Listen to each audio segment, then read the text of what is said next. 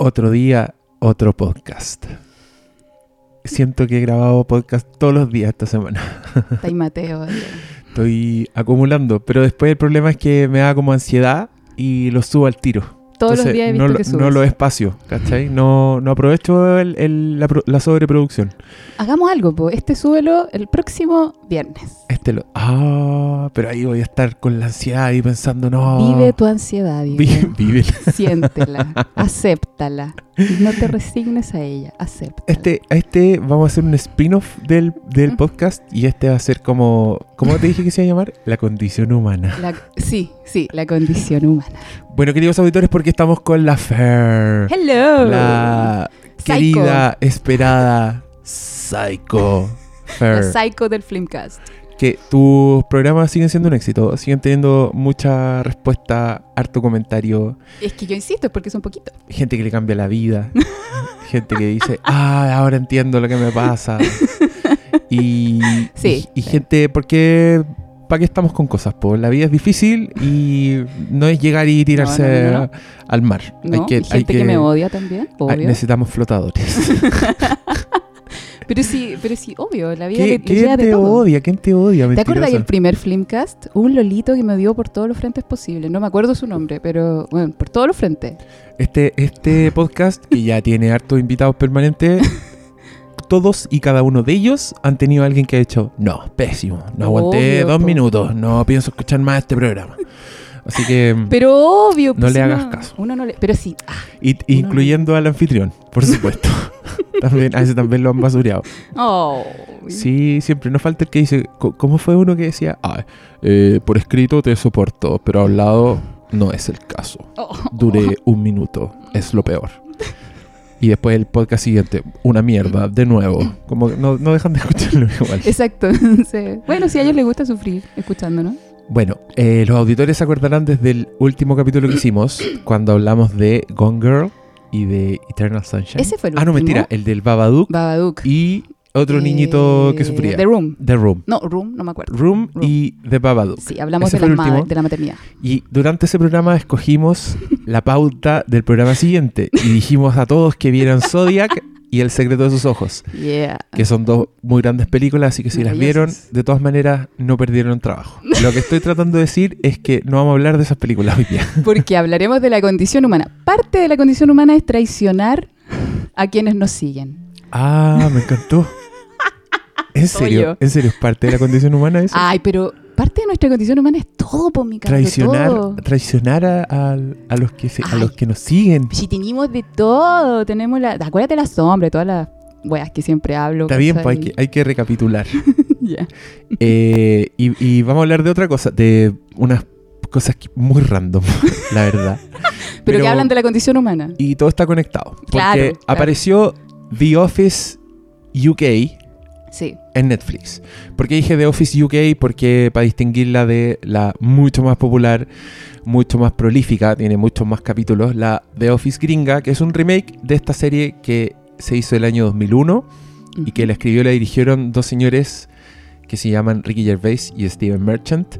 Y actuada por uno de ellos, por Ricky Oh, Gervais Ricky Gervais. encarnando a un personaje que se llama David Brent en algo que ellos mismos definían como una anti-sitcom. Ellos querían que su programa no pareciera un programa de comedia. Eh, querían que fuera muy parecido a la vida real, tenían reglas así de cosas que no iban a hacer nunca. Un poco como el movimiento Dogma de Lars von Trier cuando el loco apareció y dijo, ahora las películas serán ¿Y te, solo con luz natural. ¿Y te acuerdas de alguna de las reglas de Ricky Gervais? No, pero yo vi un making of en que ellos, ponte tú, el tono lo cuidaban mucho. Como que no querían que se notaran, ponte tú, no querían la estructura del sitcom, no querían las situaciones demasiado de sitcom, ¿cachai? No querían eso en la oficina, como ponte tú, no sé, pues el día en que hay un ratón en la oficina, ¿cachai? No, ellos querían que todo el humor fuera de las weas más normales. Y es como un flujo así, toda la serie. Y, y aunque parece que es muy improvisada porque es demasiado naturalista el estilo y todo, la wea está escrita como con mucho detalle. Ese- esos guiones. Entonces yo, yo los encuentro muy difíciles. Así casi que como si, si yo tuviera que escribir un capítulo de The Office UK no sabría de qué hacerlo. ¿En serio? Porque yo tendería a poner el ratón adentro de la oficina. ¿Cachai? Para Como que, que, nos riamos. claro. Y gran parte del humor de esta, de esta weá se basa justamente en personajes que están aparentando ser otra cosa. Como que para mí esa es la, la gran distinción de The Office de, la de los otros sitcoms. Es que estos buenos saben que lo están grabando. No, y las miradas a la cámara Entonces son... por eso mismo tratan de ser distintos a lo que son Y, se- fracasan. y fracasan rotundamente y tienen unos momentos que son insoportablemente incómodos, pero a la vez es muy graciosa. Oye, sí, sí, es maravillosa. La charla esa de la capacitación. Oh my God. El capítulo de la capacitación. Oh my gosh. Yo me puse Son- en el lugar de Yo creo que. ¿sabéis qué? Sin huevo, creo que todos los capítulos tienen al, men- al menos un momento que es un clásico de todos los tiempos. Así como, no, no encuentro que tengan capítulos en que guatean. Siempre hay uno, hay unos que me ponen más incómodos que otros, otros Uf. que me son más difíciles de ver, pero encuentro que todos tienen unos momentos de actuación Memorable. entre los cuatro hueones que son... Memorable. ¿Los cuatro weones cuáles son? David Para Brent. mí los cuatro hueones son, eh, claro, eh, David Brent, Tim, ¿Mm? el Gareth Ay, cara. y, y Pam. mina, Pam. No, pues no es Pam en esta, No. es, en esta es Ay, no, no se me acuerdo Dawn. el nombre. Dawn ah. Don de... Sí, ya, la recepcionista. po. Ellos cuatro son como el eje, ¿cachai? Como que están ahí.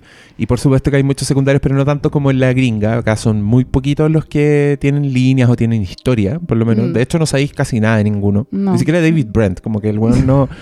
O sea, ¿sabes? tú intuís que el weón es más solo, de, pero, pero de repente habla que tiene al papá en un asilo, ponte tú. Como que el weón lo Mm. menciona muy a la pasada porque lo llaman por teléfono y sale. Ah, por eso, o sea, porque sabes que yo vi la chilena y no cachaba porque el weón tenía a la mamá enferma en un asilo. Y claro, pues ahí debe haber estado el link. Ah, es que la. Bueno, la chilena también es un caso bien particular porque. Es bien triste. Es, es bien triste porque era una serie que Mm. tenía muchos seguidores, que estaba bien Mm. escrita, que tenía se, se pegaba un salto bien considerable a lo que se estaba haciendo en la televisión chilena en ese, mo- en Mm. ese momento. Incluso ahora, como que mm, incluso años después no han así. hecho un sitcom de esa, de esa manera. Mm.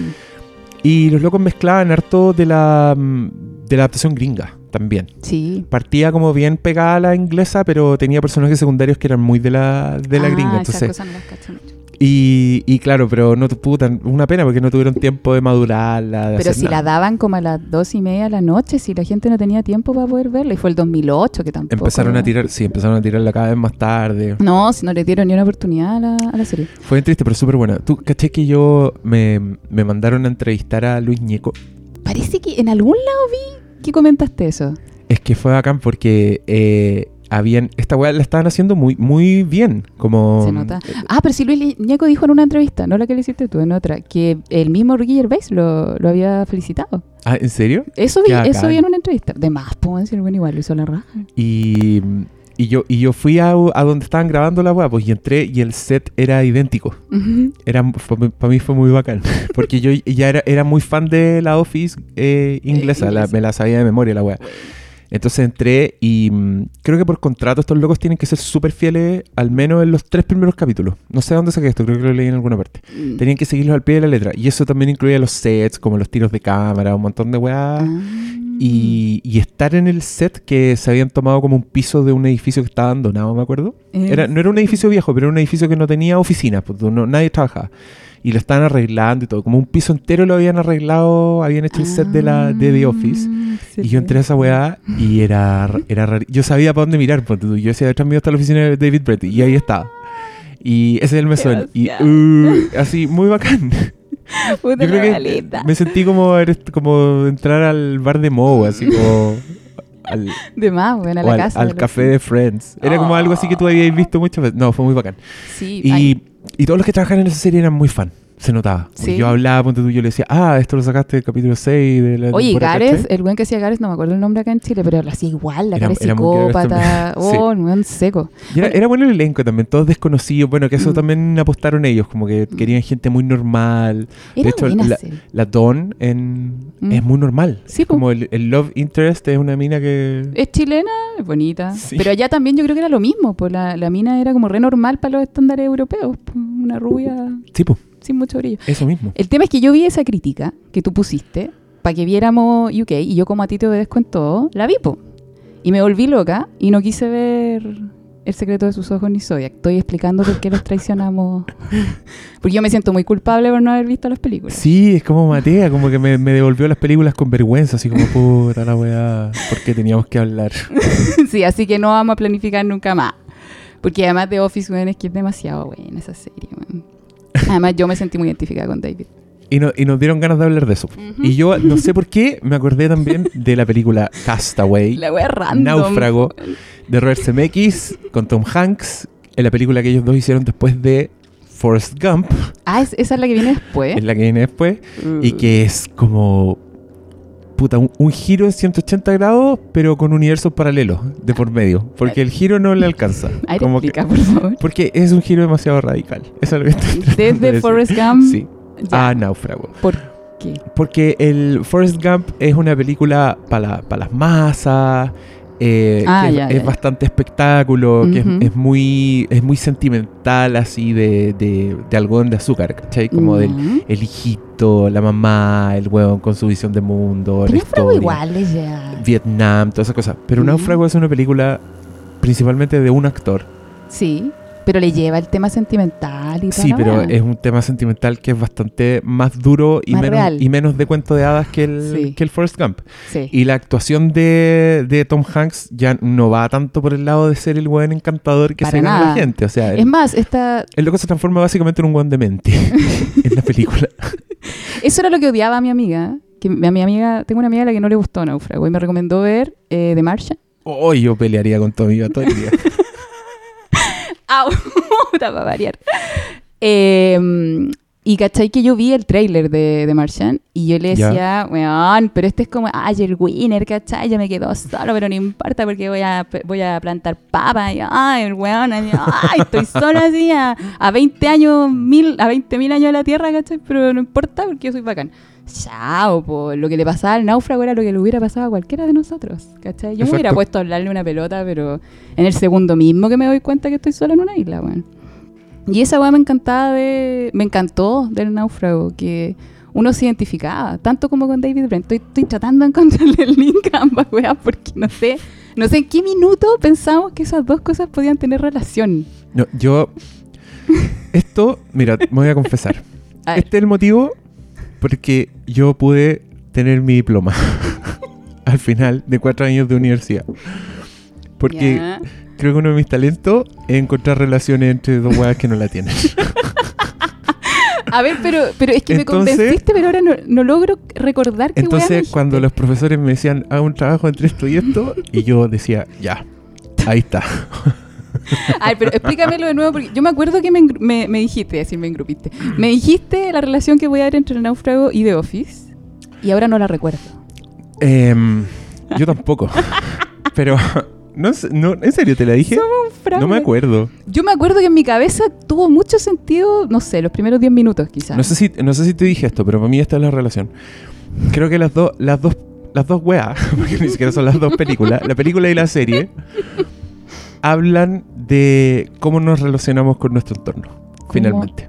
Una, metiendo la cámara, invadiendo la privacidad, y la otra wea invadiendo la soledad. La otra wea, la cámara no existe. Erís seco, erís demasiado No, seco. no, Te la no, acabo de comprar entera. Me No, pero es que pensemos, pues mira, David Brent está con la cámara y la cámara evidencia lo solo que está ese weón. Oh, El loco está tratando de llenar un vacío permanentemente. Y eso es lo que da risa de David Brent. El weón está tratando de decir weas importantes, sin tener nada de cerebro. Está tratando de hacer comparaciones sesudas, pero sus referentes son de un weón mu- muy, Muy charcha, básico, muy sí. charcha. Está tratando de no ser, eh, de no tener defectos Está- evidentes. Sí, todo el rato. Racismo, sexismo, la hoyo. hueá. Es maravilloso. Y lo está haciendo en un contexto de eh, laboral, que, Claro. que también tiene esa weá del, del infierno de, de tener que convivir con gente con la que no, tenís, no queréis convivir. Ay, lo que dice ¿cachai? Tim al final, sí. Y, y el náufrago es completamente lo contrario. Mm. Es el weón que está solo, que se tiene que inventar una pelota para hablar, y que al final las dos weas te hablan de una misma necesidad. Ay. Siento yo. ¿Ya? Vamos, vamos. Yo No, pero yo- es que yo- yo- puedo hablar de náufrago mucho rato. Y me pasa, es que tengo muy pocas películas que cada vez que las veo me gustan más. Oh, son muy pocas. Ya. Náufrago es una de ellas. Bueno, Zodiac es otra de ellas. Podríamos hacer un podcast de Zodiac. puta la wea. ¿Sabéis lo que me pasó con Zodiac? Sinceramente, para serte así, súper, súper sincera. Que tú la encontraste tan bacán que me dio miedo que no me gustara tanto. Porque íbamos a ¿Pero pelear. ¿Por qué? Pero es que nunca vamos a pelear acá. No, po. de más, de más. Pero como que, ah, ¿sabes que a mí Zodiac? Mira, la- lo que me pasó con El secreto de su ojo, porque yo ya la había visto, ¿cachai? Y me pasó Ya. que todo el mundo me había dicho que era maravillosa, que por favor la viera, que era una película bacán y toda la cuestión. Y cuando la vi, pero la vi hace muchos años, así que no me acuerdo muchos detalles, pero cuando la vi igual me decepcioné un poco. Fue como, como que esperaba demasiado. Y con Zodiac no eres el primero que me ha dicho que esa película es bacán, ¿cachai? Entonces, claro, dije, pucha, son dos películas que se me van a juntar la misma, wea, las voy a ver y no, me voy a deprimir. Así que por eso yo gasto que lo evité, tratando de Pero justificar. la igual, yo me acuerdo que nosotros queríamos hablar como de la maldad, de, David Brent, del amor. Del eran, unos temas que en ese momento nos parecieron súper interesantes. Ese que, momento ya no existe. y que yo creo que no tienen nada que ver con que te guste o no te guste la película. ¿En serio? Obvio, No sé, pero yo de verdad que yo cuando iba a ver Zodiac dije, puchi, si no me gusta, quiero... ¿Sabéis qué? Porque, ¿tú cachai por qué surgió Zodiac en el podcast? Porque tú me la ibas a contar entera. Y yo te dije, no, no, déjame verla. No sé por qué te le iba a contar. Que me cuentas en cada podcast, me cuentas cuento una, una película, película. entera, sí, Sí. con spoilers y toda la wea. Una película que no he visto. Siempre. Y que te dan ganas de ver. Ujú. Después, decir, ah, la voy a ver, la voy a ver. Pero ya me sé todo lo que va a pasar. en fin. Bueno, volvamos al... Porque me estaba haciendo la comparación, no me Te perdí. estaba haciendo una comparación, pero. No, pero hablemos de The Office un rato porque yo encuentro que es un. Vamos por partes. Ya, a ver. Primero vamos con The Ordenémonos. Organicémonos. Que algo que pueden encontrar en Netflix, porque mm, Sí. Netflix tiene una relación muy saludable con Ricky Gervais. Ah. De hecho, hoy día mismo se estrenó una película que hizo Ricky Gervais ¿Cuál? directo para Netflix. Se me olvidó el nombre. Maravilloso. Pero si lo busco lo voy a encontrar. Dame un segundo. Que lo pueden ver porque actúa el Eric Bana. ¿Quién es él? Es un loco que actúa en Múnich, que hizo un Hulk en algún minuto. Que, ¿No es Lolito que hace Hulk? No, no es Me encanta ese Lolo. Eh, ya, no voy a encontrar esto. Bueno, en fin. Maravilloso. Ahí, Bueno, eh, busquen esa película en Netflix. Eh, Ricky Gervais. Ahí está, Special Correspondent, así se llama. Ya. ¿Y de qué se Y trata? no sé, Ah, bueno. creo que son unos locos que fingen una noticia de unos falsos rehenes, algo así, y empieza a quedar como una cagada en el mundo. Ay, ese humor que le gusta a este weón. Le gusta mucho, incómodo. pero yo creo que en The Office alcanzó su peak. Sí. Encuentro que nada de lo que hizo, que me gusta mucho, soy, soy muy fan de, de su web. Ay, me encanta Gervais. Eh, yo creo que no alcanzó los niveles de maestría que tenía con The Office. Sí. Eh, sí, pero el loco siempre tiene unos personajes muy bien escritos, muy bien actuados. El weón creo que está muy, muy subvalorado como actor. no siempre hace el mismo weón, porque a mí me dio No, la impresión de verlo. La cagó que no. Ah. De hecho, como que el weón cambia sus gestos, como de una forma muy mínima. Y es raro porque su anatomía como que no, no, no te dice camaleón, ¿cachai? De las artes O escénicas. sea, yo pensé que muchos de los gestos que tenía David Brent eran de él, de Ricky no, Gervais. él, él es muy personaje. Wow. Y, mm, Bueno, y de hecho el, el loco dice que inventó este personaje como que era el jefe saco wea. Como Sí, cuando, cuando quería, cuando en una conversación quería ser de jefe saco wea, él hacía algo muy parecido a David Brent. y todos se reían y, y ahí como que el amigo que, que trabajaba en radio le propuso hacer un, un programa, un piloto, con un estilo de comedia muy realista y con ese personaje. Y los locos eh, filmaron una weá de media hora y la mostraron y les dijeron, ok, le dieron luz verde al tiro. Y es chistoso porque en el, en el DVD, estas cosas ya que son dinosaurios al lado de Netflix, venía un making of muy extenso y mostraban muchos pedazos de ese piloto y eh, era un David Brent mucho más exagerado, era mucho más Ah. caricaturizado de lo que terminó siendo. Así que fue un proceso Ñeco, ¿ah? muy bacán. Yo sentí que Luis Ñeco era más caricaturizado que David Brent. Absolutamente, sí, era muy Mucho caricaturizado. más burdo.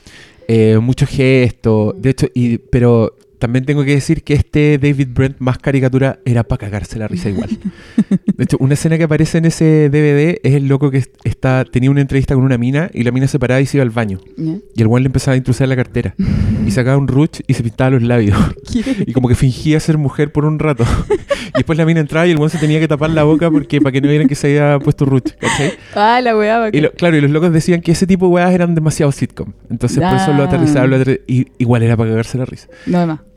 Pero Hay una serie también que te. eh, del, como del lugar de trabajo. Yo siento que es la serie del lugar de trabajo definitiva. Porque es la que te habla finalmente de esa incomodidad, ¿cachai? Sí, de la lata del trabajo. Como mostrando esos planos insistentes de una fotocopia funcionando, ¿cachai? Como con ruido ambiente, sin música. sí. Y, y con weas muy fomes, como las conversaciones son fomes. Entonces, la- la- es muy. Me cuesta como entender el proceso creativo de los jóvenes para llegar a la deducción de que esta wea iba a ser graciosa igual, ¿cachai?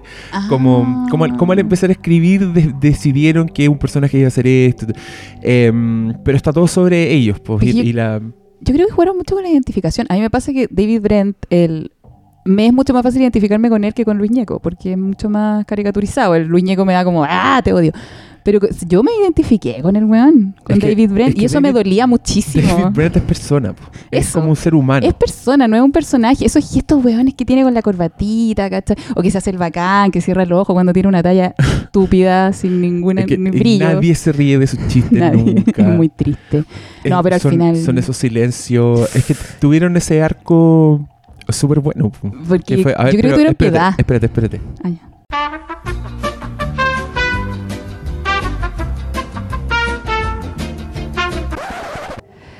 En fin, po, David Brent. Ah, que es más humano. Y que uno se puede identificar más con el Lolito. Porque es, persona. Es mucho, es, claro, es mucho. David Brandt es mucho más persona. Sí. Es mucho más humano, pese a que el weón. Quizás por eso se siente más humano, porque el loco es casi puros defectos. Durante todas las. Es como. El weón es como un, un cúmulo de defectos. ¡Ah! Porque tiene momentos que, que yo encuentro de, de verdad muy bien construidos. Porque el loco, ponte tú. Cuando tiene ocasionales exabruptos de autoridad. Así en su pega. Como que ponte tú el otro weón le ¿Cómo está. cuándo, güey? Como que ponte tú cuando, cuando Gareth cree que el loco se va a ir, que Ya. nos van a echar a todos, Sí. y se pone a llorar y va a la oficina y el weón le dice, ya, ok, llévate algo de mi oficina. y el weón, no me acuerdo qué escoge, algo caro, y el otro weón dice, no, eso no, puta, weón. El otro dice, la corchetera, bueno, ya, la corchetera. Ay, tú eso lo viste como una manifestación Es que- de su autoridad. claro, pues ahí cuando el weón de verdad es jefe, como que el loco quiere ser popular, no quiere cagarla, pero tiene sus límites, ¿cachai? Como, no, esa weón no te la voy a dar. Ah, Ya, Quiero, ya. llévate algo que pueda pedir de vuelta, dice el loco. Algo que pueda pedir de nuevo a, La raja. Claro, y es lo que haría uno, po, en esa situación. No sé, yo. tiene esas cosas porque el, el gringo es mucho más parte siendo muy odioso, Mm. pero de a poco empieza a, ser más querible. a, a ser más querible. Mm. Pero es natural también porque la temporada gringa tiene 22 capítulos. ¿La y gringa? La gring, una temporada Una gringa temporada tiene tiene 22 la capítulos. totalidad de capítulos. Tiene más capítulos que todo The Office. y, hicieron como 7 temporadas. ¡Wow! Entonces imagínate, estos locos tuvieron que explorar a todos los personajes secundarios. Obvio. Los sacaron mucho de The Office. Hay muchos capítulos que son afuera. Van a las Ah. casas de los huevones, ¿cachai? Y todos los personajes secundarios tienen historia y son muy, son muy de sitcom. Ya, Como que hay. No, es es súper buena la weá. A mí Me me, gustan mucho ambas, pero me costó, porque yo vi The Office inglesa y encontré que era una obra maestra. así. Está redondita. Esta weá es perfecta. Y claro, llega lo gringo y yo así picado, porque no, ese weón no es tan gracioso. Ese weón es una copia barata. Y pam, porque es tan bonita la recepcionista, si tenía que ser una mina normal. ¿cachai? Como que tuve, esos eran todos mis reparos. Pero, no, pues buena la weá. Sí, ya. Es buena. Pero pucha, no hablemos de eso, yo no la he visto. Todos vean la. ¿Cómo? La gringa. La gringa no la he visto. No, pues, pero todos vean la inglesa. Y yo, yo quiero tus apreciaciones desde, el- desde la condición humana. Ay, ya. ¿Qué A pasa ver. con David Brent? A mí me pasó con David Brent, que ya te dije, me identifiqué muchísimo con él y en todo lo que yo odio de mí misma. O sea, esta necesidad. Porque, por ejemplo, ¿cachai? ¿Por qué para el primer podcast yo estaba tan nerviosa? Porque obviamente yo quiero proyectar una imagen de una mina seca, inteligente, yo soy la mejor psicóloga, ¿cachai? Y tú, tú sabís que estáis lleno de efectos, tú sabís que tenéis muchas muchas fallas. Y veía a este weón y decía, este weón se le nota todo. ¿Será así? Weón, a uno se le nota todo. Y ahí salen todos estos weones que te odian o te comentan, weón, y es, weón, sí, tenéis razón. Por eso uno queda, por eso uno queda cagado cuando te hacen un comentario de mierda, pues, ¿cachai? Porque, oye, este weón tiene razón, pues, si soy una mierda, soy un fraude, soy un fraude. Es lo que, es lo que tú secretamente temes Sí, y, que te, y que te exponen. Y te, sí, po, te muestran ahí tu- tu- tus mayores miedos. Mis miedos son súper profesionales, pues a mí me, me importa mucho la imagen profesional que proyecto. po. Y puta, para David Brent, que era lo más importante, era eso, po. Y que no se le notara, ¿cachai? Que era un weón fome, que era un weón inculto, que era, etcétera. Y a mí no me gusta que se me noten mis defectos. Su- a mí me, me da mucha risa su, su edad. Como que para él es, es todo un tema. Como que dice, ¿cuál- ¿qué edad crees que tengo? Los le dicen 39. Sí, estoy en mis 30. Estoy en mis 30. Como un estado de negación permanente. Como cuando le dice al otro, los dos tenemos 30. Porque el bueno acaba de cumplir 30. Y el otro bueno le dice, pues tú tenés 39. Pero estamos los dos, Pero- técnicamente son los 30. Los Y después que el Gareth le pone 45 cuando hace la weá. Que es lo que yo pienso que no sé qué edad tendrá Ricky Gervais, pero el weón parecía de 40 y algo. Sí, no, está hecho no, mierda. está hecho- Y, pero su intento de ser joven. Después cuando tiene el otro jefe y el weón trata de parecerse. Oh, esa weá era tan dolorosa. Y llegaba con la chaqueta. Y el otro weón que era genuinamente cool. Y Sí, genuinamente po. con autoridad. De weón, verdad. Que yo no sé cómo lo hacen. Pero ese actor, como una mezcla entre, entre las cosas que decía, cómo lo decía, el- la ropa del weón, era un loco que. Era todo lo que David Brent quería David- hacer. Exacto. Era David gracioso. Brent no tenía por dónde. No, era gracioso, tenía autoridad, era como el tipo ideal, weón. de- Y que no te pasa, weón, que veis a alguien, un weón, ¿cachai? Que le resulta todo y, y todo lo que a ti Sí, no. al punto que es una caricatura. Esto ya, siempre. Como que todas las películas, la comedia, esa comedia romántica, cuando aparece el ex y el weón es como. Esto, esto en la weá de los, de los fuckers. ¿Qué El weón era un artista en esta película Meet the Parents con Ben Stiller. Ya. Que el, ex era el Wilson. Y Ya. el weón había Ah. construido una weá para la boda, apestoso. Acá es lo mismo, pero muy plantado en la vida real. Como que te Sí. creéis demasiado a ese, nuevo, a ese jefe nuevo. Y es muy gracioso porque cada vez que abre la escena y está el jefe hablando con sus empleados, todos se están riendo. ¡Ay! Y sí, llega, se reían y llega el otro weón, hola, y todos se cagan callados. No. Entonces tenía como esa, esa orquesta tan cuidada la weá. Que No, yo- The Office se nota que es demasiado cuidada, como que Sí. están, están pensadas todas las pausas. Hay una escena que yo no vi, que yo la tuve que adelantar. Que creo que es cuando están, como que está el, el otro jefe, el Neil, ¿cachai? Contando algo y todos se ríen. Y después habla el David Brent y habla caleta rato. Y nadie se ríe. Y yo, no, no. Yo estaba, no. Y la adelanté. No tengo idea de qué contó, no, no tengo idea de esa escena. No la, no la soporté. No pude. El, el capítulo, uno de los capítulos que es insoportable es cuando están haciendo esta weá de juntar plata y andan todos disfrazados. Ah. Y, y todas las weas que hace Ricky Gervais le salen pésimo y le explotan en la cara y uno no lo soporta. Pero también te dan risa cuando el one baila. ¡Ay, Dios mío! Pero, no, está bien. Pero la, la in- la inconsciencia de, de David Brent. Yo, decía, bueno, el personaje no se da cuenta de la wea. O se da cuenta y le duele y, y llega a su casa a querer suicidar. yo, yo con esa parte me identificaba como, bueno, pero no te ha pasado. Exploremos nuestra, nuestra sombra, más, más atroz. Yo de verdad, o sea, para mí ver a David Brent era ver mis fracasos, ¿cachai? Mi- no sé, las weas que no, no me atrevía. Me, me encantó la serie en ese sentido terapéutico, ¿cachai? Porque son weas que yo nunca me había atrevido siquiera a confesarme yo misma. ¿Cachai? Así como, oye, Fer, ¿te has sentido así de fraudulenta, así de fome, así de penca, así de tonta? Sí, pues, todo el rato. ¿No? Es Soy, estoy sola en esto. Sí, soy la no, única. Es verdad. es, es muy verdad. Sí, pues, y bacán, pues, weón. Y David Brennan ahí, ta, te las muestra, weón. La Y, raja. y no habrá algo también como de, de negación al mismo tiempo, como de ver a David Brent y reírte mucho porque tú no eres así. Ah, sí, pues. Como guau, jaja, qué tonto. Yo creo que esa es la primera reacción de uno, po. Obvio. Que, y querés que le vaya mal porque es un estúpido, un imbécil. Y le va ¿cachai? mal, pues. Sí, po. Y eso- es qué lo- rico. Y eso es como lo, lo terrible, porque llega un punto que cuando al lo despiden en la segunda temporada, es, muy, es muy triste. Oh, Cuando Onda, ruega que no lo. no en el último minuto, ahí el one se cae. Ahí el loco se cae y dice, sí, este soy yo. Tengo miedo de irme, por favor no me despidan. Y ahí tú, bien, porque te odio. Y lo echan igual. Y lo echan igual. Porque esta serie no está ni ahí con dejar al espectador, porque no es un sitcom al final.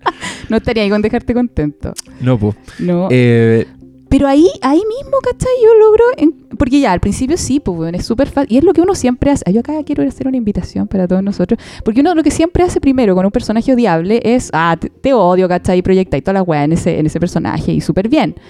Pero eh, creo que esta weá yo la hablé cuando hablamos de las parejas. Es súper enriquecedor verlo por el otro lado. ¿Qué me muestra este personaje de mí? Y yo ahí empecé a encontrarlo súper terapéutico, ¿cachai? Porque ya me reía de David Brent y al mismo tiempo me reía de mí. Y de mis propios... Y ahora me observo, por ejemplo, en este mismo podcast, tratando de hacerme la bacán, ¿cachai? Y, y es mucho más fácil aceptar cuando te equivocas y cuando no te sale una wea bien, cuando Diego no me está pescando porque está leyendo algo de la pantalla, por ejemplo. Te estoy pescando mucho. Ah, ya, gracias. Pensé que no me estabas pecando. Eh, y nada, po, y ahí como que ya empieza a ser un ejercicio mucho más. Puta, yo encuentro, ¿cachai? Mucho más enriquecedor. Verte en ese personaje odiable. Porque, por ejemplo, claro, verte en Tim, facilísimo, weón. Todo el rato, po, ¿cachai? Puta, Tim. Am- amo a Tim. Obvio que es lo que hacemos todos. po. Sí, po, Por eso está el personaje de Tim. Porque si no estuviera el personaje de Tim, esta weá sería. Uy, sería intragable. sería espantosa. no, ¿y dónde estoy yo? ¿Cachai? Claro, ¿dónde- Estaría dónde- yo obligado a verte ¿Dónde en está, el... ¿Dónde está el weón normal? Claro. El weón que, el weón que sí tira El- el tallas weón que es como buenas. yo. El weón que le hace bullying al loco que tú veís y que querías hacerle bullying. Y súper bien. Sí, esa Porque la- hay como, hay como un sadismo en, en las weas que le hace Tim a Garrett. Sí, y que sí, uno las goza. Como malo. Cuando el weón le, le deja las weas en jalea. cuando, Cuando le tira la- Cuando le esconde las cosas, cuando Sí. deja hablando solo. Cuando pone el, el fuerte. Son weas que uno. A mí me dieron muchas ganas de hacer eso cuando trabajé en oficina. Esos dos buenos actúan muy bien. Sí, Además, Gareth. Tienen el, el timing. Cuando el otro weón lo llamaba para hacerle pitanza. Cuando, porque el otro weón andaba, porque andaba con esa mierda de, De que parecía Cartuchera de, de pistola, pero con esa Porque se quería hacer la bacán con la mina rica. po. El- y ese, el Gareth es como un David Brent chico.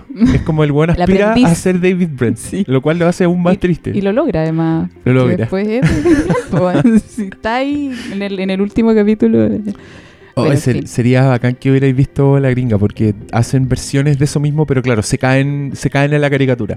Ah, El Gareth de la gringa también es muy querible y te cae Ah. bien. Y también queréis que le hagan bullying y gozáis cuando el otro weón le hace bullying. pero es demasiado ridículo.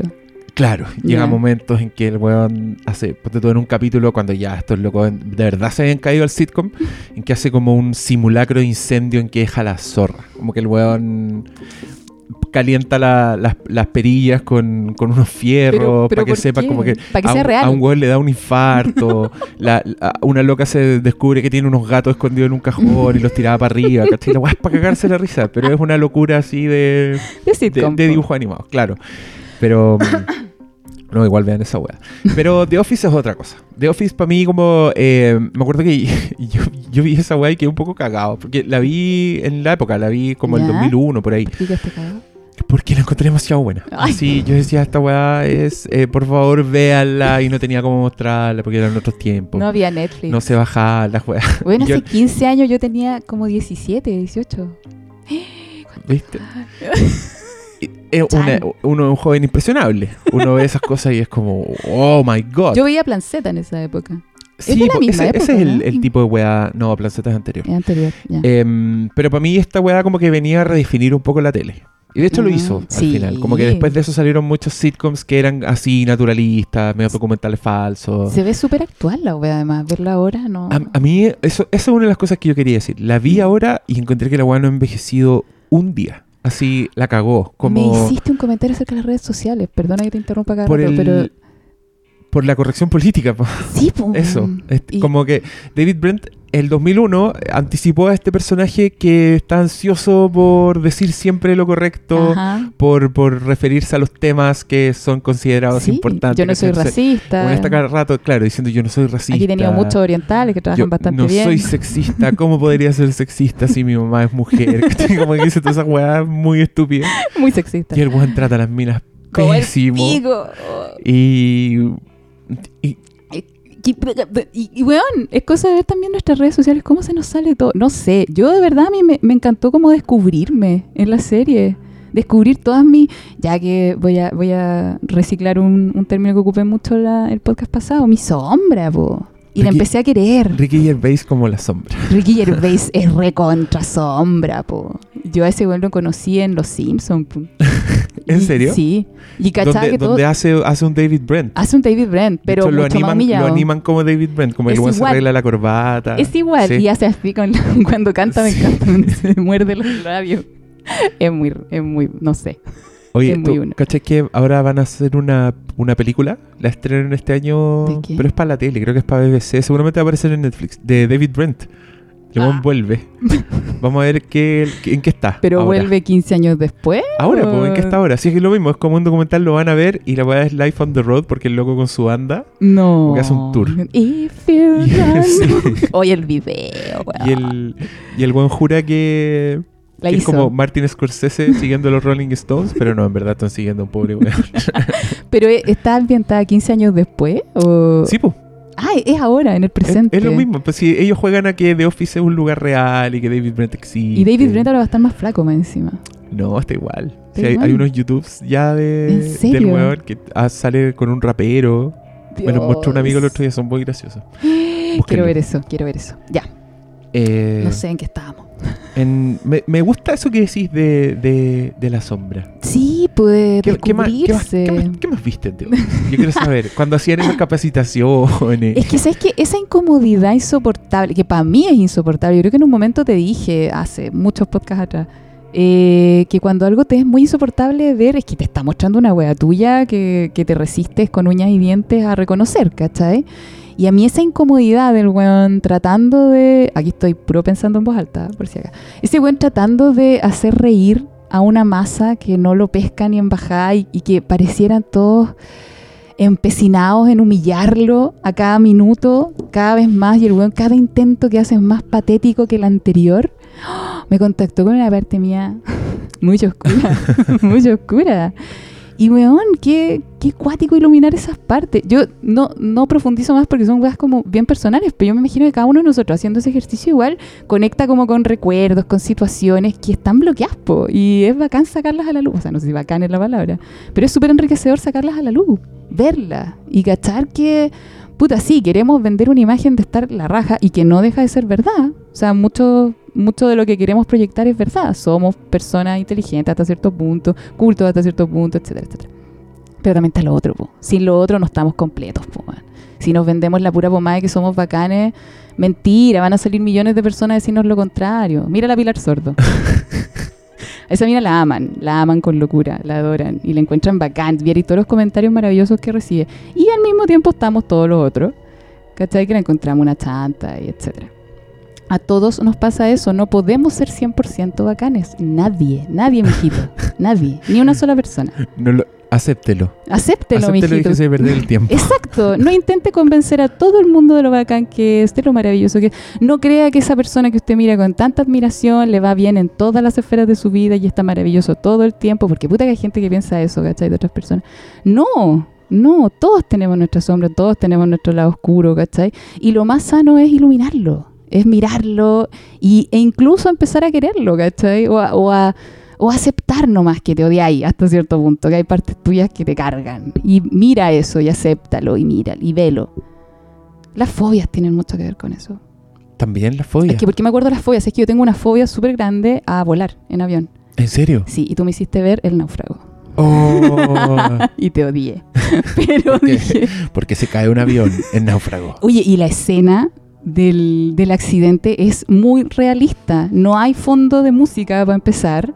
No, pues. No hay nada que te libere de la sensación culiada de que te estáis cayendo. Mira, ahí tenemos otro punto en común con, con The Office. A ver, a ver. que esta, esta Náufrago también es una película sin artificios, pues. Como que no llama la atención sobre sí misma, Ah. ¿cachai? No tiene no tiene grandes... De hecho, el, el accidente es, es tan realista porque es desde dentro del avión.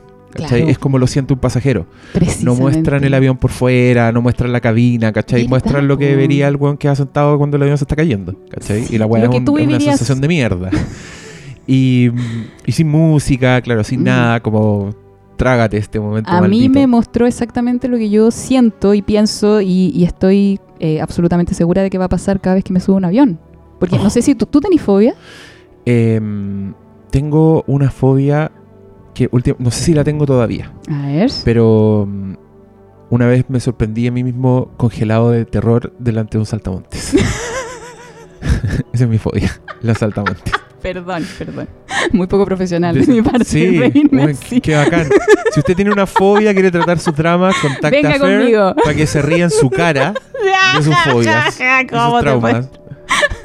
Idiota. No, pero fue heavy. Yo Guau. me acuerdo, así sudor frío. Qué impresionante. Y era muy tarde y, y yo quería despertar a mi mamá, así mamá, Ah, pero ayúdame". chico? No, pero todavía vivía con mi mamá. tenía, 30 tenía y- 35. no, estaba en la U, de haber tenido 21 por ahí. ¿Y y nunca estoy- te había enfrentado a un saltamonte antes? Mi mamá me hizo acordar que sí. Y cuando chico yo había capturado un saltamonte en un frasco y había hecho esa típica weá de cabros chicos, es mi amigo, y lo andaba paseando. y cuando lo fui a liberar, lo tiré, le abrí la tapa y la weá me saltó encima.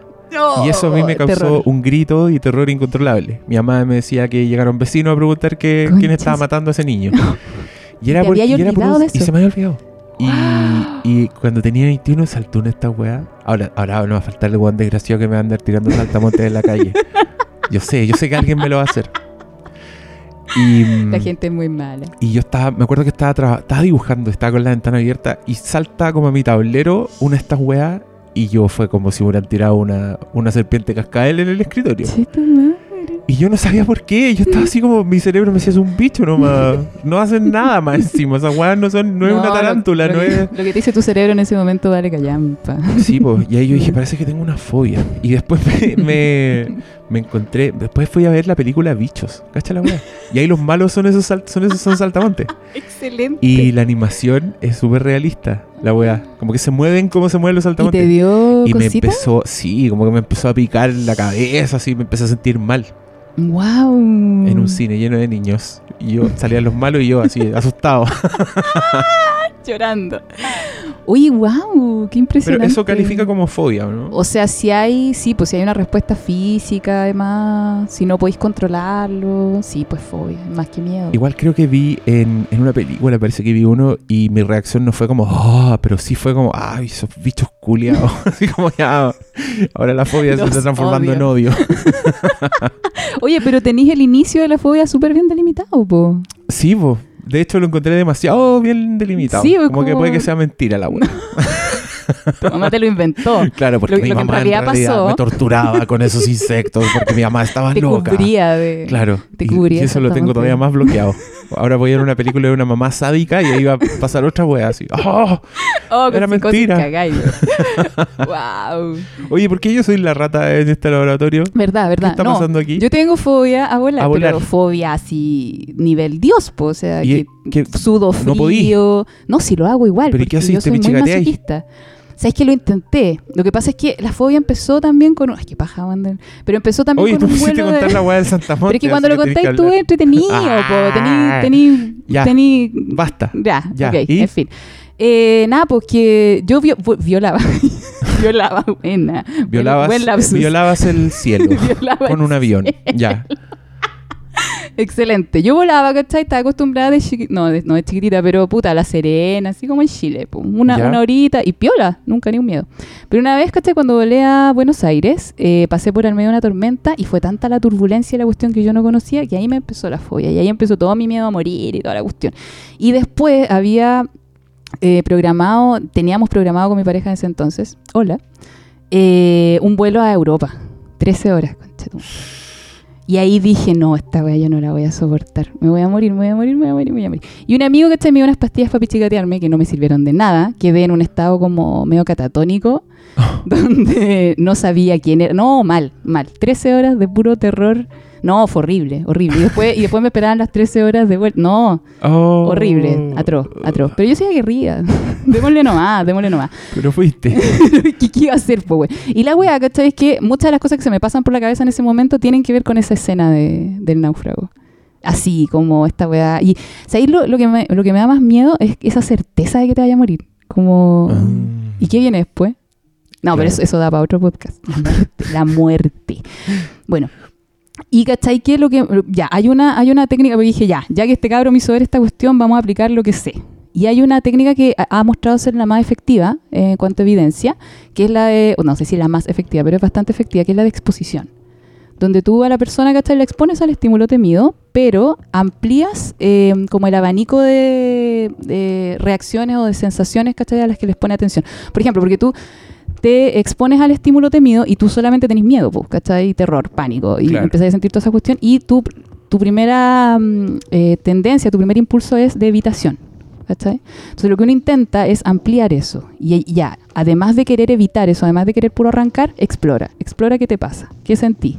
¿Qué sentís en el pecho? ¿Se te aprieta? ¿Qué sentís en la garganta? ¿Qué, qué te pasa? ¿Estás transpirando? ¿Qué, eh, lo- los cosquilleos? Como que empiezas a explorar todas las sensaciones que tenés.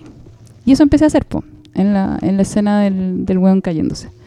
Y puta, onda, hoyo, po. se me apretó el pecho, tenía ganas de llorar, tenía ganas de gritar, me tiritaba todo y empecé a explorar. todo Oye, eso, espérate, ¿Qué? quiero preguntar, ¿y ¿cómo viste esta película?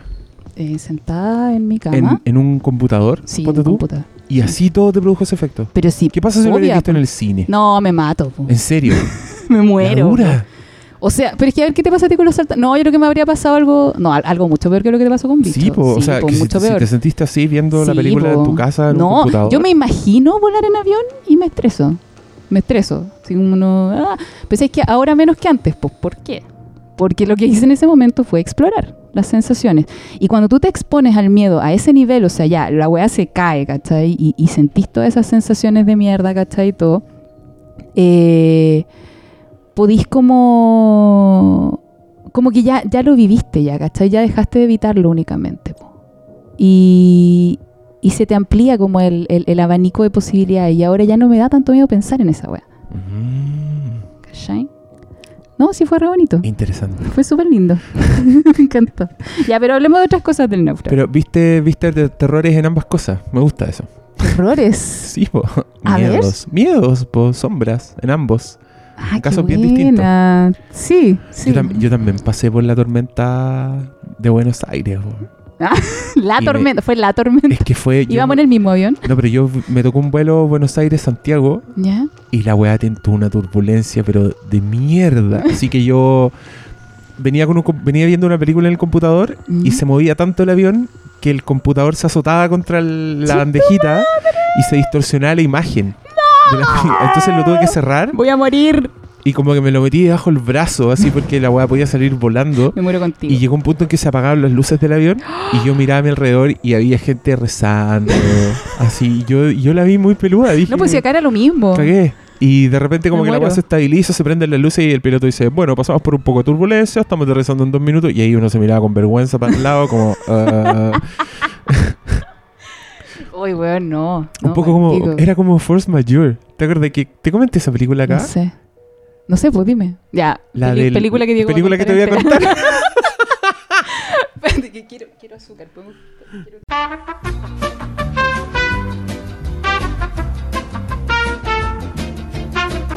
Bueno, aquí te iba a contar la película Force Majeure, pero me acordé que la conté en el otro Flimcast, así que no te la voy a contar. Oh, pero yo me la perdí, pues. ¿En qué Pero hablaba de cómo- buscarla. Mira, era una familia que estaba en una montaña y venía una avalancha que se veía muy terrible y todos se cagaban de miedo. Y el papá de la familia, de una- un matrimonio con dos hijos chicos, el buen se paraba y salía arrancando solo.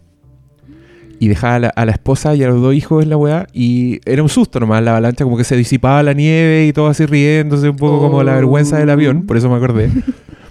Y el weón volvía, y toda la película se trata de, de esa familia lidiando con esa weá.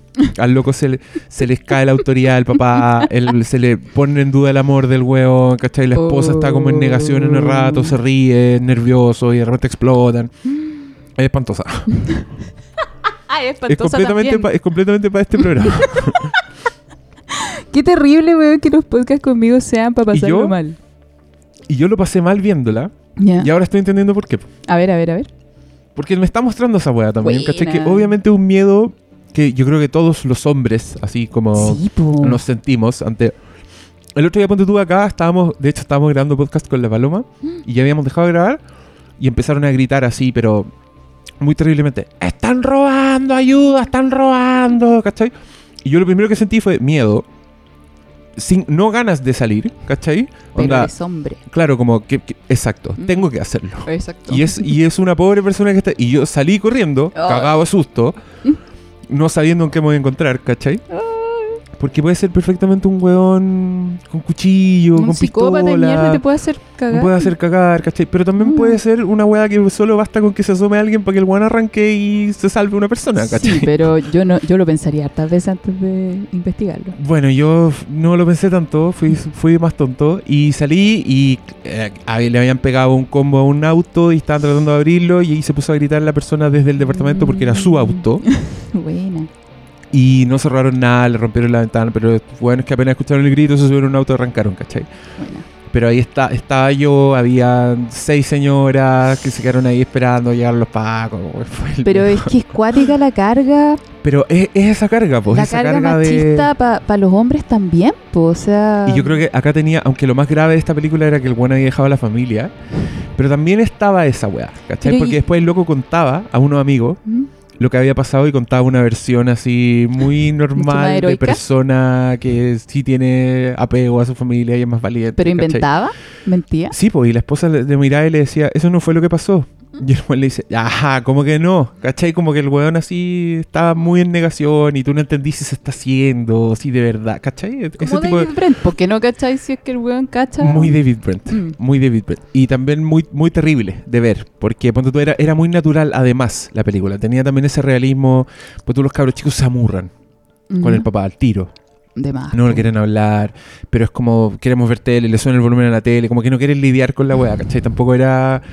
Era como en la película de Hollywood, así el niñito que le dice, no valgo nada para ti, papá, ¿cachai? No, no, no, no, no te amo. Y después tiene una- un, un acto de heroísmo. Claro, no, nada de eso. Eran los pendejos amurrados, eran los pendejos callados, momentos incómodos. Puta, qué real que es eso. Sí, y maldita película.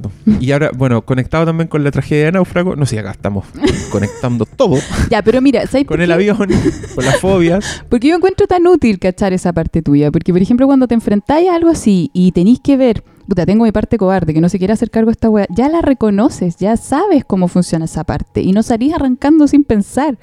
Donde decís, puta, no me quiero hacer cargo de esto, tú en tu papel de hombre, porque las mujeres no tenemos esa carga, al menos socialmente, ¿cachai? Donde si pasa algo, nosotros nos tenemos que ir a proteger. Ustedes no, ustedes tienen que salir a pelear y a defendernos. Entonces, si ya eres consciente de ese miedo tuyo y esta película te lo muestra y toda la cuestión, cuando estás en una situación así, podéis como reconocer ese miedo, po. Y, y cachar que ya, tengo todas las ganas de arrancar, pero podéis decidir, po, ¿lo hago o no lo hago? Ya no, ya no está ahí inconscientemente y te obliga a actuar, que es lo que pasa. Porque eso yo siempre abogo porque hagamos conscientes las weas, ¿cachai? Porque lo que no tenéis, lo que no tenéis consciente, pa, se te arranca, se te sale. Qué elocuente, po. No tengo nada más que decirte. Ahora tenemos que entrar a hablar del náufrago nomás. Náufrago. Fobia. Ah, sí, yo solamente quería mencionar Yo, eso de la yo fobia. pido disculpas porque esta es una de mis películas favoritas de todos los tiempos. Si Ay, me dan cuerda, me pongo a hablar de náufrago. sí, siempre Oh, hablo de náufrago. me pasó algo raro con náufrago. Me ver. pasó que la fui a ver y quedé un poco desconcertado. ¿Por qué? Y yo la vi, cacha, te voy a contar un poco de biografía. Yo andaba en Brasil. Estuve como un mes en Brasil. Uh, Y estrenaron náufrago y yo quería puro ir a ver náufrago. Y ir al cine en otro país es cuático. Porque es todo distinto. ¿Cachai? El cine en Brasil era una weá extrañísima. Era como. Las salas no tenían, no tenían nada de la diversión que tiene la sala de cine normal. Como mucha luz, mucho ruido, muchas pantallas. No. Silencio. Como que parecía que estaba cerrada la weá. Tú llegabas ahí yo miraba, no sabía si entrar, pero sí había gente entrando. como- nadie hablaba, era como un silencio. Era como, un como los cines antiguos pero la raja, en ¿no? Chile que tenían como esa falsa solemnidad, como que el weón que te cortaba la entrada estaba como en camisa, y la weá tenía alfombras, ceniceros así de esos de tubo, ¿cachai? Puertas de vidrio, como que tuvo así silencio, como las cortinas, weón, se corrían. Eres, eres no muy joven, que eres muy Brasil- joven pa... En Brasil era como el, era como el Hoyts, igual, pero con ese espíritu, con el espíritu de silencio, de solemnidad. Bueno, no sé por qué estoy contando esta weá. Porque era pero complicado entro, el cine pero, pero yo quería puro ir a ver Náufrago, entonces veo Náufrago en este contexto y la weá no es para nada lo que yo estoy esperando. O sea, Ah, yo, estaba, yo estaba esperando la nueva del director de Forrest Gump con Tom Hanks. Una, una mucho más Yo pensé que me iba a divertir al cine. Pensé que lo iba a pasar bien. Que la weá iba a ser que iba a tener efectos especiales, así increíbles. Y me encuentro con una película que me hace vivir en carne propia la soledad, así, pero pal pico. Sí, Onda, weón. y que te, te demuestra como en metáforas lo que es la vida al final. Como que A encuentra ver. metáforas visuales para decirte lo que es la vida. Onda cuando, cuando el weón sube, ponte tú al- a ese precipicio y hacen un paneo gigantesco de la weá en que te das cuenta que el weón es un moco en esa weá. Y, y, de- y tiempo, y después en la historia el loco explica que quería suicidarse Sí, y que había intentado subir a ese peñasco y, y intentó colgar un, un tronco, tronco. que tiró para abajo y la weá se, se quebró. Entonces el weón no tenía control sobre nada. El weón dice, yo no, ni siquiera podía controlar mi muerte porque qué pasaba si se cortaba esta weá y yo me caí, me quedaba la pierna y quedaba ahí agonizando El buen incluso 10 tiene, días. tiene una frase donde dice como me, me di cuenta que no tenía control sobre nada, así que no me queda más que seguir respirando. Exacto. Y cuando el Eso es weón la vida. Y cuando, cuando el weón da ese monólogo, después de todo lo que hay visto, y el weón te lo dice como con una calma, como que te Mm. dice lo único que podía seguir era seguir respirando. Yo me voy a la chucha. Me estoy yendo un poco a la chucha ahora, sí, en grabado. Pero lo encuentro heavy. Encuentro que, que habla tanto de la vida como en Sí, general. po. Y que después el one vuelve y que era lo único que tenía era la mina. Era como el recuerdo de la mina, volver a la mina. Y el one cuando vuelve, la mina está con otro weón, tiene un hijo. La, la mina se le tira encima y le dice, eres el amor de mi vida. Y el weón le dice yo también. Y después es como ya, pasó el momento y dice ya, y ahora me tengo que volver a mi casa. Chao. Y el weón no tiene nada de pronto, ¿cachai? Y ahí al tiro tú te acordáis, es lo mismo. Como la weá que al loco le pasó en la isla de no tener control sobre nada y tener que seguir respirando es exactamente lo mismo que sentís cuando la mina que es el amor de tu vida te dice ya, y ahora tengo que volver con mi familia, chao, no nos veamos nunca más, ¿cachai? Creo que incluso lo dice también en la misma frase cuando habla con el amigo. Sí, la- mira, la película no es muy sutil. Porque dice, dice, son muy claras sus metáforas, Sí, sí. son muy al Te grano. la explica porque es La, la del final es hermosa, pero es bien, es bien básica. Es el weón en una intersección de cuatro caminos, donde uno de ellos lleva a la minita que le acaba de sonreír y el weón mira para todas partes y mira de nuevo a la minita. Y tú decís, ya, ahí está. Y, y de hecho ponen el dibujito de las alas que le había puesto a su balsa, a la vela, la mina es la vela ahora. Pero, pero Muy te, deja, básico, te deja un muy- poquitito muy abierto. Lo deja un poquitito Pero es que abierto, gringa, sufic- Diego, ¿qué más querí? Obvio que es gringa, ¿Qué pero, pero yo la, la respeto mucho por todas esas weas que dice. Em, también me gusta, y, y me, me- cuando me dijiste que viéramos, que alguien te recomendó The Martian para lo mismo, eh, yo casi, casi que ahora quiero que hubierais visto The Martian, porque The Martian intenta hacer muchas cosas que hace Náufrago, pero no le salen tan bien. ¿Cómo qué cosa? Como la soleá. Por ejemplo, lo que hace Náufrago es muy disciplinada para mantener el punto de vista. Y desde que se cae el avión, tú no sabes nada del mundo exterior nunca más. Mm. ¿Cachai? Entonces veis lo solo que. Impresionante cómo vivís esa weá así de desesperante la soledad. Yo me, me identifico Eh, también con, mucho con, muchos detalles, muy Mm. bien filmado, muy bien actuado. Este weón sostiene una película del solo. Pero The Martian es un poco lo mismo, pero el Martian es como decías tú, es como el weón canchero, es como el weón que no, no se desmorona Sí, en ningún po. momento. y que al mismo, tiempo, Falso. y al mismo tiempo te están mostrando todo lo que está pasando en, otros, en otras partes. Entonces tú no sentís Ah, como esa... No, no te vivís la soledad del weón. Claro, no te vivís la, no la sentí, ¿cachai? Como que la entendí, la, la procesás y decís, wow, aparece un cartelito que dice día, día 900, y tú decís, chucha, ¿cuánto lle-?", ¿cachai? Pero no te hace sentir como, como si me Porque hacía no sentir es el real. Es la puta, es lo que yo decía hace un rato. es- este weón te muestra el weón falso, ¿cachai? El que, ay, al que no le entran balas, el weón que puede superar todos los obstáculos, porque el Que- es bacán. es que- el- Es que yo encuentro que esa, es la, la gracia de The Martian es otra. O sea, Ah, eso lo hace mal, pero tiene otras virtudes que son muy bacanes. De Ah, hecho, ok. también es muy bacán que sea sobre un weón que es bacán. pero claro, si hablamos, porque yo me encontré con varios textos que decían que habla, era una película que hablaba de la soledad, y yo decía, ni cagando, The Martian no es eso, The Martian es otra cosa. Pero si tiene algunas pistas, ponte tú, a mí me encanta que Náufrago es de esas películas, y, y esto también lo conecto con Room, que te hace reapreciar la realidad. De hecho, por esto te saqué, por esto yo mencioné Náufrago la última vez, creo. Porque cuando el pendejo salía de Room y miraba el cielo, Maravilloso. tú como espectador redescubrís el cielo, Mm. ¿cachai? Entendís que el cielo es una weá impresionante porque seguiste este recorrido con este cabro chico. El náufrago eso lo hacen con el fuego. Que te dedican toda una secuencia porque el weón está haciendo fuego y te das cuenta que la weá es muy pelúa. y yo, viendo la película pensaba, en verdad en todas las películas lo muestran como algo muy fácil de hacer. Sí, pues, raspa ahí Pero ¿qué pasa si tú tuvieras que hacer fuego? Yo me iría a la mierda, si no... Yo pensé exactamente lo mismo cuando vi a Arbuena haciendo fuego. Yo ahí no sobrevivo yo estoy, nada. estoy todo el día haciendo fuego y no lo hago. Exacto. No. Y este weón lo hace y es muy feliz, ¿cachai? Y después entendís que ya se transformó en su rutina, como que el loco tiene fuego siempre. Pero al final hay una escena en que cuando le hace la bienvenida y todos se van, el weón agarra un chispero Ah, que está en la mesa y lo prende. Y lo apaga. Y, y solo en ese momento tú decís, veis el fuego de manera distinta, veis tus privilegios de manera distinta, ¿cachai? Como El agua. te muestra, y después el que el weón también, cuando lo mostraban que tenía dos vasos de hielo, Sí. y el loco mira y dice, me encanta el hielo. Decís, qué lujo es el hielo. Este weón estuvo cuatro años sin algo tan Le simple. como el agradezco a la hielo. vida todo lo que tengo. Obvio, po. sí, po. Eh, Te, te hacen evaluar eso. Bueno, y en, en el The Martian, eh, por eso me acordé. Ya. Intentar hacer lo mismo con, como con la vida, ¿cachai? Porque el, el weón está en Marte y lo que más, lo más difícil es que el weón haga crecer una plantita, ¿cachai? No.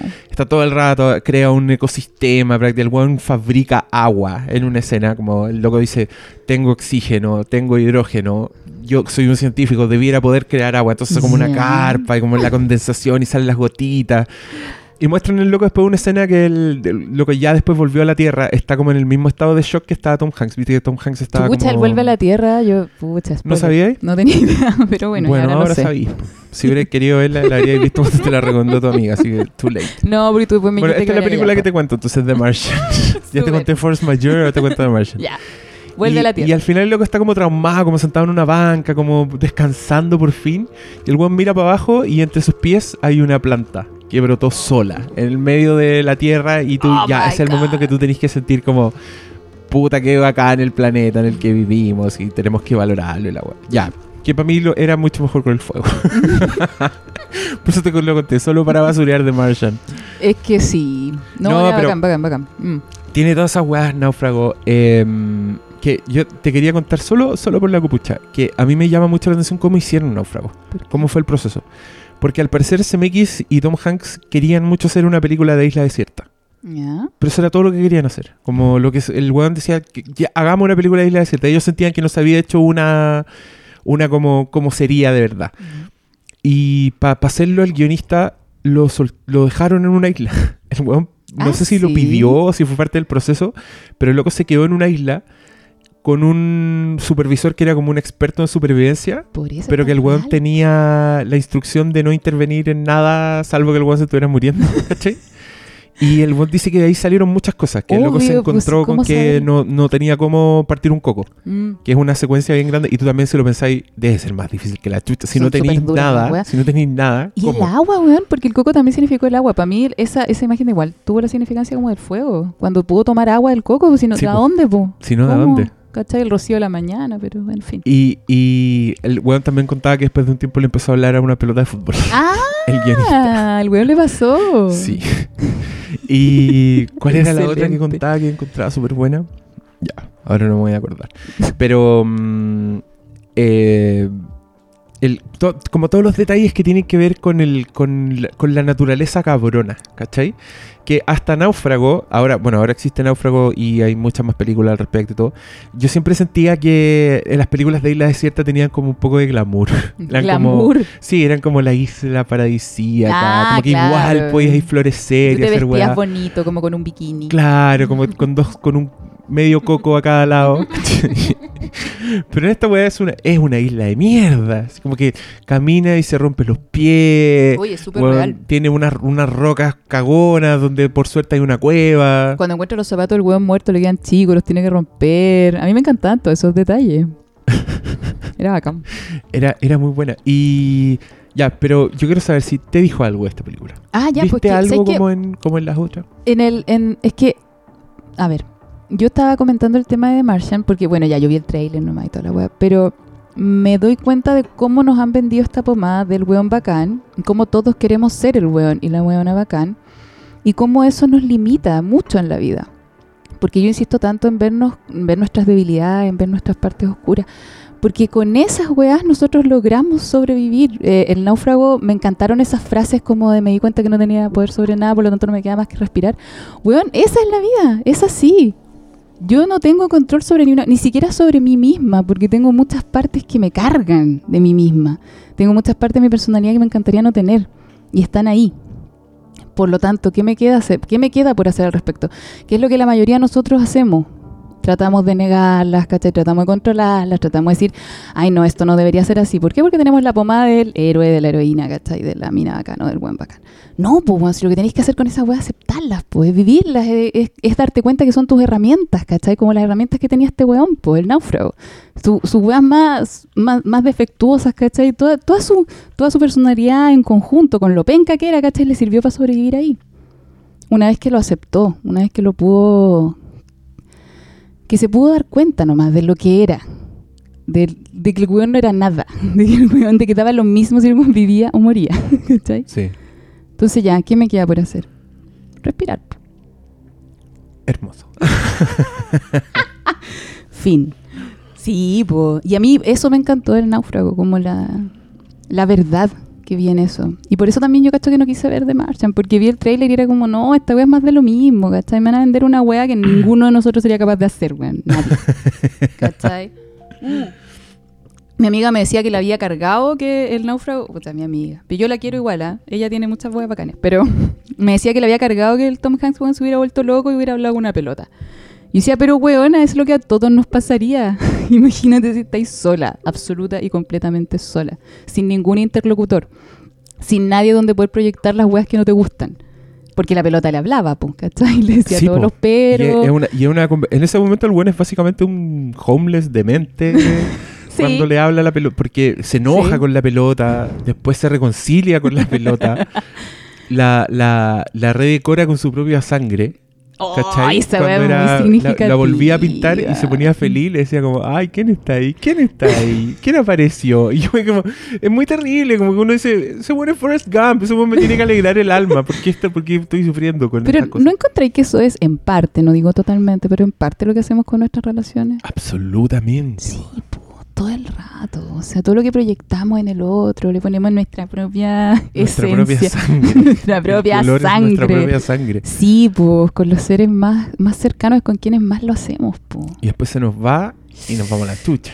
Y agarramos a, a Wilson y lo pateamos para afuera. Y, pero esa, esa escena en que el weón se le va a Wilson. ¡Oh, no, por favor! Yo estaba hablando cuando estaba en la cueva y se enojó con Wilson y lo, y lo, lo chuteó. Y cuando. Eso ya es, es más aguantable pero- para mí. Y después se nos va. Y se, se- se va la pelota, se va con la marea. Que también es muy metafórico. Yo sufrí Es muy muchísimo. metafórica. Es eso. ¿Por qué? Porque, Porque vuelve a es estar consigo todo, mismo. es, es metáfora de todo, ¿no? De la pérdida al final. Es una pérdida que a mí me da risa porque todo el mundo cuando...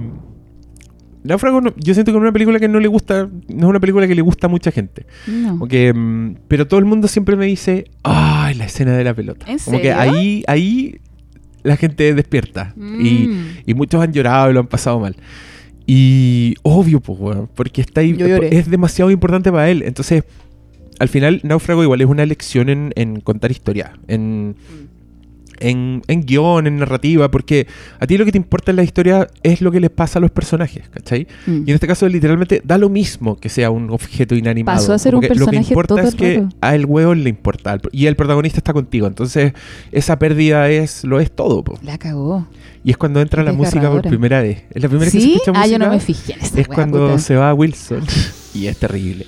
Bueno, yo esa weá cuando la vi ahí en Brasil, en ese cine de mierda.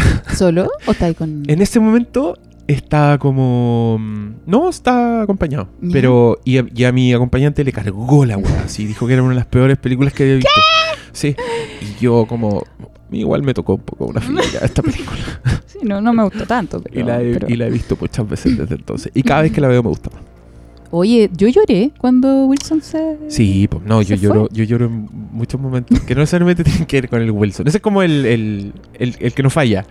Pero ese monólogo ¿Cuál? ¿Con el amigo? con el amigo, o lo importante que es la mina también, la despedida con la mina. ¿Qué, te- qué, qué desgarrador esa weá. Como... ¿Cuánto? Bueno, lo hablamos en el capítulo de las parejas, como la, la separación. Cuando ya cacháis que no... Sí, cuando ya cacháis que no hay vuelta. Y, pero acá fíjate en su actuación. Hay que fijarse en cómo está él cuando se encuentra con la mina. Es un amor, pero de. De Jane Austen. Así, el weón la mira mientras ella está haciendo sus cosas y el weón sabe que ella no es. Pero es que él está aceptando, ¿sí? esa, esa es la actitud que él tiene, como de weón zen, de weón ya que, que cachó como en la vida. Porque cachamos que un weón que estuvo cuatro años sin nada. Entonces, el, Exacto. entonces el weón está en una parada precisamente zen. O sea, Sí. esto, esto del retiro espiritual es cierto. En este caso, un retiro espiri- espiritual Deberíamos forzoso. hacerlo, ¿ya? Pero mm, el loco después dice, ella es, ella es lo único que tenía y ya no la tengo, pero me alegro de haberla tenido porque fue lo que me hizo seguir. Y ahí me está dando pena de nuevo porque Vamos esta película No, ternura. es demasiado. Sí, weón. Es, es terrible vivir todo. Es que, weón, es la vida. ¿Quién, quién no ha vivido esa cuestión? ¿Quién no ha vivido pérdida? es la vida. Es No, la, no la miren a huevo. Ustedes que esperaban Forrest Gump 2 están equivocados. Les dieron algo mucho más grande que Ahora eso. van a salir todos los que han odiado la película y me van a decir, estamos hablando de puras weas. Mi amiga Sí, me lo dijo sí. en parte, ¿ah? Di- ella, ella que me quiere mucho, sí, me dijo como que no, náufrago, guácala, qué fome. Es una. ¡Qué fome! Tom Hanks ahí, Tom Han- bueno, que además le carga a Tom Hanks. con una Pe- pelota. Pero yo creo que a ella lo que más le cargaba era, era eso, que la película no te muestra el hueón ganador, ¿cachai? Bacán. Y más encima no termina como uno esperaría con la mina. No, po, como que no te da nada, como no The te da la satisfacción, no te da, sí, ni una satisfacción. No te da la satisfacción de. Nada. Pierde, pierde y acepta. Y la vida está así, weón. Sí, Es así. ¿Te ha llegado todo lo que hay querido? Ah, Nope. a mí tampoco. Pero no hay. ah, me, ha me han llegado velas. Velas. El mar me ha tirado una vela No. para navegar. Sí. Y, Y, agradeces el y me siento muy afortunado de ¿Ves? tener hielo y de tener fuego. Sí, sí, a mí me pasa exactamente lo mismo. Oye, ¿cómo vamos con...? No, estamos, estamos listos. ¿Estamos listos? Este ya es, sí, un capítulo redondo eh, en que escogemos películas random Exacto. con ya algún ya tema no en nos común crean nada de lo que, que nos digamos. hace conversar. Eh, no vamos a dejar tarea esta vez. Nada, nada. Y Sorry, solo- perdón. pero sí les vamos a dejar la tarea de que vean The Office y vean El Castaway. Y, y vean películas de Robert Zemeckis. Yo siento que este weón ha hecho cada vez películas más interesantes. Como ¿Qué que el ha decide explorar. Es que va muy contra. El, el weón hizo volver al futuro. Hizo Forrest Gump. Oh, Es muy, es muy pop en Ya. esencia. Pero ponte tú, hace- le dio con hacer películas animadas computarizadas. Hizo Mm. el cuento de Navidad de Charles Dickens. Después hizo una película que se llama El vuelo, que también es un, un- es un, todo un dilema moral la película. Es un piloto que el weón está muy, muy copeteado ¿ya? porque es alcohólico. Y el weón se, se manda un aterrizaje increíble. O sea, que no te gustan los vuelos, esta weá también. No, a pues sí me sirve, me sirve. Lo voy a seguir haciendo. El loco se da vuelta a un avión y pasa en una. Pero salva a toda la gente, ¿cachai? El loco vuela un avión al revés para salvar a la gente. Como que eso hace. Y durante ese aterrizaje muere una zafata. Y empiezan las investigaciones y los locos dicen, ya, ok, para salvarnos de las demandas y toda la weá, porque si todos saben que tú estás ahí copeteado ese día, cagamos, ¿cachai? Eh, estas botellitas de copete que encontramos son de la zafata que, que se murió. Eso es lo que vamos a hacer. Y básicamente es toda la película tú diciendo el lo va a hacer, da- va, va a mentir para salvarse el pellejo, pese a que técnicamente el weón salvó a todo el mundo y bueno, ese es el vuelo. Ah, no me la voy a contar entera. No, no te la voy a contar. Ay, no me di cuenta que te estaba contando la película. No me, te juro que no me di cuenta. yo ya, yo ya me resigné. Y ya, y la otra es del weón que cruzó las Torres Gemelas, pero tampoco te voy a decir nada de esa película. Bueno, voy a ver si las veo, no prometo nada. Eh, no, no, No, sigamos- ninguna tarea para la próxima, Mira, nada, si- nada. sigamos haciendo esto con la improvisación que Al nos azar. caracteriza. Sí. Un día tú vayas a ver algo y decir, oh, hablemos de esto. O alguien te va a recomendar una película. Ah, defraudemos a esa amiga que nos pidió que habláramos de Donnie Darko. Ay, pucha, la vi. O, ¿Y tú- o era un amigo, Tú te motivaste y dijiste, ya, y la viste. Sí, po, y la vi encontraste noche. filete. pero es muy ciencia ficción. No le encontré mucho, mucha carne que sacarle en el tema psicológico. desde la condición humana. Exacto. Había poco ahí. Había re Sí. poco, porque al principio era como, ay, la alucinación del conejo y la cuestión, y como que, oh, yo estaba así, pero. y tú estás ahí así, con el, espejo, el brillo del ojo, toda la weá. Weón, era maravilloso. Y después Tate, todo Tate. era una realidad paralela y era, oh, y todo tenía una explicación, absolutamente todo tenía una explicación. Sí, pues porque hay películas, bueno, yo no tengo, para mí eso no significa que la película sea mala ni mucho No, menos. yo no la encontré para nada mala. hay un montón de películas que al final no te, no te dejan nada, po. Es, es otra la fibra que te tocan. O sea- para mí Star Wars es una de mis películas favoritas de todos los tiempos, pero no podéis hablar mucho O sea, de, conmigo no. de qué te dice Star Wars, ¿cachai? ¿Qué te dice la condición humana Star Wars? No sé, que nos gustan las weas increíbles. Oh, yo creo, yo creo que hay muchos que te pueden decir, weá. Yo he escuchado, pero. Sí, argumentos pero- Muy, muy, muy sesudos al respecto. ¿En serio? ¿De O Star sea, Wars? no sé si sesudos es la palabra, Es que, ya, porque es yo no que mira, visto. es que pero- hablar en la periferia de Star Wars. Puedes hablar Sí. de lo que Bueno, la lucha del significa bien y el mal. de lo que significa el viaje del héroe, de por qué nuestra tradición de historia está tan plagado de eso, de qué representa Star Wars eh, en un espectro de las historias. Puedes hablar mucho de Star Wars, pero pues. así como de los personajes, de Luke. Ah, de la como- profundidad psicológica de los Claro, personajes, no. Claro, pues, entonces sí. ahí no. pa- Es que ese claro, Las conversas conmigo están limitadas por eso. Sí. Y yo me di cuenta con Donnie Darko. Porque yo igual a, a ti te decía como, ya, pero hablemos de cualquier película. Y claro, vi Donnie Darko y dije, no, po, de esta no puedo hablar mucho. po". Porque claro, todo, todo era explicable a partir. La alucinación era explicable porque era el weón que estaba disfrazado de conejo. Y tenía todos los, todos los bocetos del Y todo, disfraz. y todo calzaba Y todo calzaba demasiado bien. Entonces, sí, no se puede hablar de mucha, de, de cualquier película conmigo. Lo que no significa, oye, me gustó mucho Donnie Darko. ¿A quién la recomendó? A mí me gustó. Es que es ¿En buena, po. Y nos han recomendado caleta de película. Hay, hay, y algunas las encuentro, hay, encuentro sugerencias súper buenas. Ya, A mí, po, la pero que me gustaría hacer ahora, no, a lo mejor no la digo por si no la hacemos. quieren volver yo- a decepcionarse. Yo ya identifiqué a un director que habla mucho de la condición humana y que podemos agarrar dos películas al azar de ese weón y haríamos el medio programa. Ya cuéntate, ¿cuál es? ¿Cuál es? El Alexander Payne, el que hizo About Schmidt, una película de. Jack Nicholson. Creo que te la... Estoy seguro que te la conté esa weá, parece. ¿En serio? Parece que sí. Y hizo una que se llama Entre Copas, Ya, pues. The Descendants, una con. George Clooney. Que eso, la, el loco descubre que la esposa lo está haciendo infiel ¿Ya? porque la buena tiene un accidente con el amante y queda en coma. Y es una película Dolor. maravillosa. ya, ya. Es una teleserie, pero es hermosa. Y Pucha. mm, Viste, ya quedé con ganas, pues. Pero no prometamos nada. sí, no, no prometemos nada, pero No prometemos lo dejamos nada, hasta aquí. Oye, Dígame. aquí viene la parte en que tú, que ya demostraste tener un conocimiento impresionante sobre la condición humana y un muy buen ojo para detectar cosas, invitas a la gente a que vaya a tu consulta. ¿Qué? Ah, sí, me tengo que promocionar, me tengo que seguir promocionando. sí. Es que sabes que me ha ido re bien. Onda, mucha- muchas gracias, sí. Tenemos sí. auditores, eso significa que el cuerpo auditor de Flimcast tiene problemas. Nunca pensé que iba a decir, pero no pensé que esa era la conclusión. Pero sí, oye, todos tenemos problemas Obvio, ya. pues, ya todos sí. necesitamos un pichicateo. Pero si todos. yo soy el que propone esto, Sí. yo, yo mismo estoy Sí. aquí motivando al, al pueblo. Ah, ya, pero bueno, yo creo que ya, ya saben. Pues a ver, mi, mi mail, fbcortasanmartin.gmail.com y mi, mi Twitter es fersipsi. Ah, es facilito. Es facilito ahora, lo arreglé. Fersi PSI, fersipsi. Y tenía un Facebook también de Eh, Jennifer Vergara San Martín. Sale en mi Twitter. Jennifer Vergara San Martín Sí, pero es Psicología. PS, Ah, es que PS, es, es la abreviación de psicóloga. Psicóloga. ¿cachai? Así nos abreviamos nosotros los psicólogos. Ya, pues, encuentran a la Fer y le piden hora si es, Es que, que tiene disponible, porque ya está. Sí, Siempre tengo. el teléfono siempre está sonando, pero ella encontrará Sí. dónde. Traten, dónde traten de no meterlos. elegir la hora, porque todo el mundo quiere a las 7 de la tarde. Cabrón, es, es difícil esa hora, es complicada, es complicada. Traten un sábado, una wea. Yo Bueno, ni, ca- fin. ni cagando iría a las 7. No, No. podría llegar a ninguna parte. Sí, ¿No? Taco en todas partes.